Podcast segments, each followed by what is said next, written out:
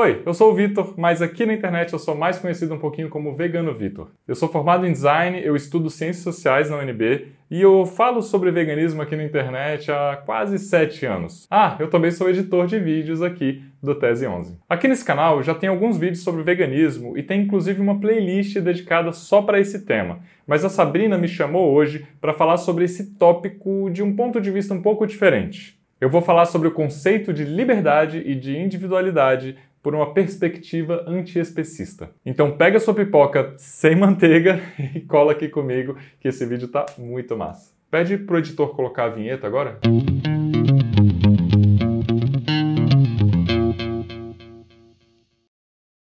Antes de mais nada, é importante dizer que veganismo é um termo em disputa. Assim como em todos os casos de lutas por justiça social, o capitalismo sempre pega ali um pedacinho para ele, dá uma, né, uma esvaziada ali, dá uma cooptada na luta e coloca ali aspectos completamente despolitizantes, completamente liberais. Ele chega ali propondo soluções incompletas, soluções incoerentes ou simplesmente falsas. Com o caso do veganismo, não teria como ser diferente. O veganismo liberal é esse veganismo cooptado pelo capitalismo, mas está longe de ser o veganismo que eu defendo. O que eu defendo é chamado de veganismo popular. Esses dois vídeos aqui da playlist sobre veganismo desse canal que eu já mencionei são muito bons para entender meio que a base por trás disso tudo, mas eu tenho um vídeo no meu canal onde eu falo só sobre essa disputa de veganismo popular versus veganismo liberal. Dá uma assistida lá para você saber mais sobre esse assunto. É legal fazer essa distinção aqui no começo para vocês não acharem que eu sou esse tipo de gente que defende essas empresas super escrotas só porque tem um produtinho ali ou outro com selinho vegano, sabe? O que a gente do veganismo popular defende é um veganismo aliado da agroecologia, é um veganismo que odeia ruralista, é um veganismo que é aliado do MST, é um veganismo que não trabalha com a culpabilização individual e que definitivamente não é a favor da criminalização de sacrifícios de animais em rituais religiosos. Feita essa ressalva muito importante, vamos continuar com o vídeo. Pois bem, para a gente entender melhor o que é veganismo, talvez seja legal começar entendendo o que é especismo. O especismo é basicamente uma discriminação baseada na espécie. O especismo se manifesta de duas formas principais. A primeira delas é quando a gente coloca animais não humanos como simplesmente inferiores e, portanto, indignos de qualquer tipo de consideração moral ou qualquer tipo do mínimo de respeito. Por exemplo, você pode legalmente comprar um galpão, colocar um monte de gaiolas, entupir essas gaiolas com galinhas poedeiras e você pode criar elas ali num regime que se aproximaria muito de um regime de tortura, com falta de acesso à luz do sol, falta de acesso ao ar fresco, com acesso limitado à água e à comida. E você pode criar esses animais ali pelo tempo que você achar necessário, para você depois enviar esses animais para um abatedouro, onde eles vão ser mortos de uma forma violenta, e aí você vende os corpos desses animais depois para gerar o seu lucro. O fato desses animais serem capazes de sentir dor, tristeza, medo, fome, frio, não interfere muito nas maneiras como você pode legalmente explorar esses animais. Pois bem, essa foi a primeira forma de manifestação do especismo que a gente está estudando aqui hoje. Já a segunda forma de manifestação do especismo é quando a gente seleciona espécies diferentes e define né, quais são merecedoras ou não de respeito ou não, baseado em arbitrariedade, sabe? Um exemplo disso se dá muito claramente na sociedade brasileira. A gente tem um apreço grande por cães e gatos a gente se posiciona firme e apaixonadamente contra rinha de cachorro. A gente se escandaliza quando descobre que tem gente aqui no Brasil que come carne de cachorro. Ao mesmo tempo, a gente submete porcos que são tão ou mais inteligentes do que cães a algumas das práticas mais cruéis da indústria, como mutilação sem anestesia, como confinamento extremo, como morte prematura e violenta.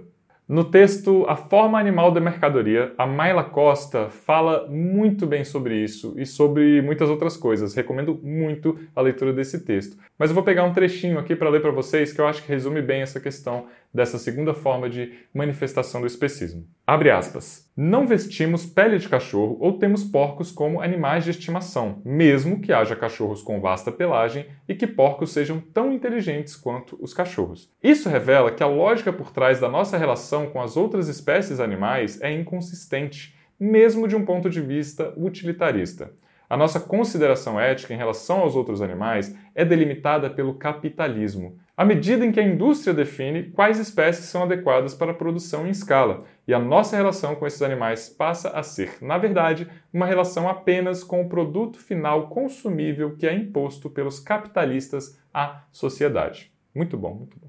Por isso, é possível afirmar que sim, animais não humanos são vítimas de opressão. Por ano, pelo menos 70 bilhões de animais terrestres são mortos para alimentação. E esses animais são, em sua estúpida maioria, privados de liberdade, segundo o conceito mais básico do que a gente entende por liberdade. Para se ter uma ideia, aqui no Brasil, mais de 90% dos animais mortos todos os anos são frangos e eles são todos criados em um regime de extremo confinamento, em galpões super apertados. E eu estou falando aqui sobre o número de animais terrestres porque, se a gente for falar de animais marinhos, a gente não tem nem número certo. Eles não são nem contados como indivíduos, como unidades. Eles são contados em toneladas.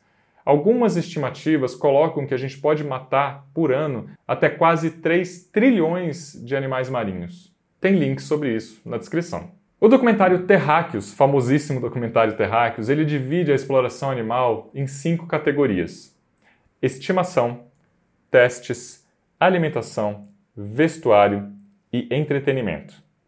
Cada uma dessas formas de exploração tem as suas particularidades, mas é importante a gente saber que 98% da exploração animal está na alimentação. O veganismo chega então como uma forte contraposição ao especismo. O veganismo entende animais não humanos como sujeitos de direito, como indivíduos com interesses próprios, que são dignos de consideração moral, que são dignos do mínimo de respeito. Agora eu quero trazer aqui o conceito de liberdade e comentar uma das maiores dificuldades do movimento antiespecista. Quando a gente usa coloquialmente, assim no dia a dia, a palavra liberdade, ela está muito atrelada com uma ideia de liberdade física, no sentido de você ser livre para ir e vir. E nesse sentido, quem não é livre está preso, está numa prisão, está com a sua liberdade ali cerceada. Já na ideia da comunista e vegana Angela Davis, a liberdade tem um sentido muito mais amplo, tem um sentido de coletivo, e não é esse sentido apenas de uma liberdade física, dessa liberdade de ir e vir.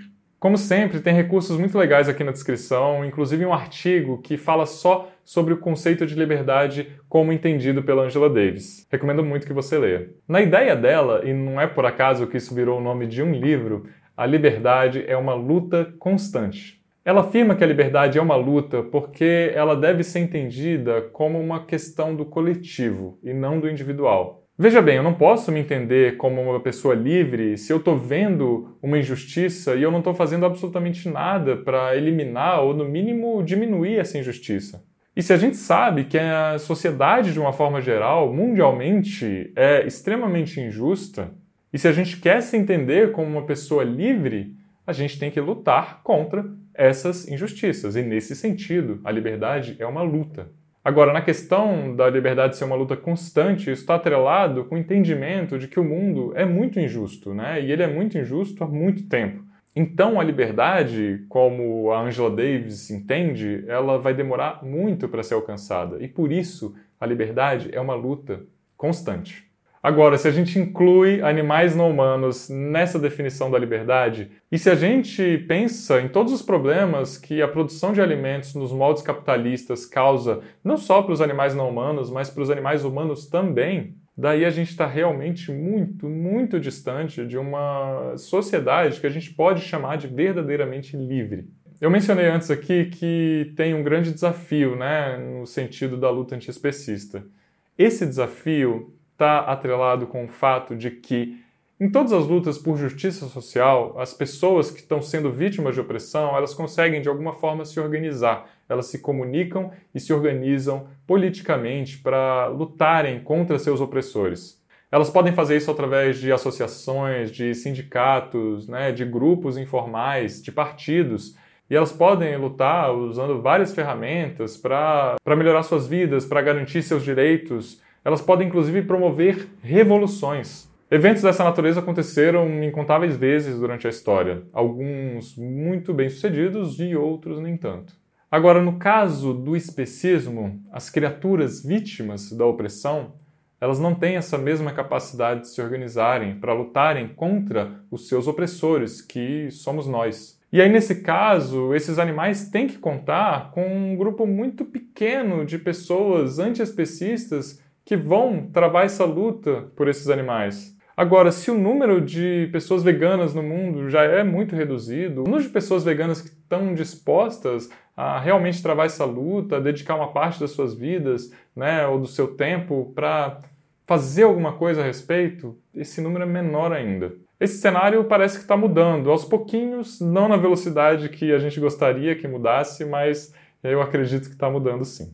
Eu queria trazer aqui também uma breve reflexão sobre a nossa dificuldade de entender animais de outras espécies como indivíduos. A gente se acostumou a ver fotos de pastos cheios de bois, de ver galpões lotados com frangos, de ver barcos cheios de peixes. A gente vê esses animais explorados pela indústria somente como um grande amontoado ali de animais. A gente não vê ali personalidades, a gente não vê individualidades. Quando a gente vê um animal de perto, geralmente são cães e gatos, são os animais ditos de companhia. Para esses animais, a gente dá um nome e a gente reconhece neles um desejo genuíno de ter boas experiências, seja no sentido de uma alimentação gostosa, alguns petiscos que a gente dá para eles de vez em quando, seja no sentido de carinho, de passeio ou só de companhia mesmo, de estar ali junto, né? É importante a gente lembrar que vacas, galinhas, porcos, esses animais todos, eles têm esse mesmo desejo de terem boas experiências. Eles têm um interesse genuíno em continuarem vivos e livres. Livres de uma gaiola, livres de uma cela, livres de uma data marcada para o seu abate. Livres para que eles possam compartilhar a sua vida com seus amigos e a sua família, livres. Isso me lembra o caso de uma vaca que conseguiu escapar quando ela estava sendo levada para o abatedouro. Ela, com sorte ali, ela caiu do caminhão, mas sofreu alguns arranhões e não se machucou gravemente. Ela foi resgatada por um santuário e apenas dois dias depois ela teve uma filha. Ela recebeu um nome e a ela vai ser permitido envelhecer ao lado da filha dela. Todas as outras vacas, todas as outras 99,9% das vacas que não escaparam no caminho para o abatedouro, elas não tiveram a mesma sorte. Esse tipo de acontecimento costuma deixar emocionadas até mesmo pessoas que nem consideraram o veganismo. Isso acontece porque a gente passou a ver ali naquele animal específico um indivíduo, um indivíduo que conseguiu escapar com vida, né? Ele lutou de alguma forma pela sua liberdade. Essa vaca deixou de ser parte daquele amontoado de vacas e ela se tornou a Brienne, a mãe da Winter. Esse tipo de caso é engraçado. Eu, eu fico emocionado até hoje, depois de quase sete anos de veganismo. Esse tipo de caso ainda me emociona quando eu tô lendo, quando eu tô relatando. Bem, eu tenho certeza que em algum momento durante esse vídeo você pensou em alguma, algum argumento, assim, vamos dizer, né, contra o veganismo. Talvez você tenha pensado que os nossos antepassados comiam carne, ou você talvez tenha pensado que a culpa é do capitalismo, ou que uma pessoa só não faz diferença. É por isso que no meu canal eu tenho uma playlist com os 30 argumentos contra o veganismo. Eu vou analisando e rebatendo cada um desses 30 argumentos. Então, por favor, dá uma conferida lá. Se por acaso não tiver o que você pensou nessa lista, me manda uma mensagem que eu vou fazer questão de trocar uma ideia contigo. E aqui na conclusão fica a minha sugestão, fica o meu apelo para que você estude seriamente um pouquinho sobre o veganismo. E nesse sentido, eu vou deixar apenas uma dica. Eu acho que se às vezes a gente deixa muitas dicas, as pessoas ficam meio perdidas, então eu vou deixar só uma, só uma. Assista Dominion. Dominion é um documentário que é muito difícil de ver por causa da violência dele, mas o tanto que ele é difícil, ele é importante de se ver. Eu costumo dizer que se a gente escolhe, né, se a gente está escolhendo comer animais, o mínimo que a gente deve para eles, o mínimo que a gente deve para eles é saber exatamente pelo que eles passam antes de chegarem nos nossos pratos.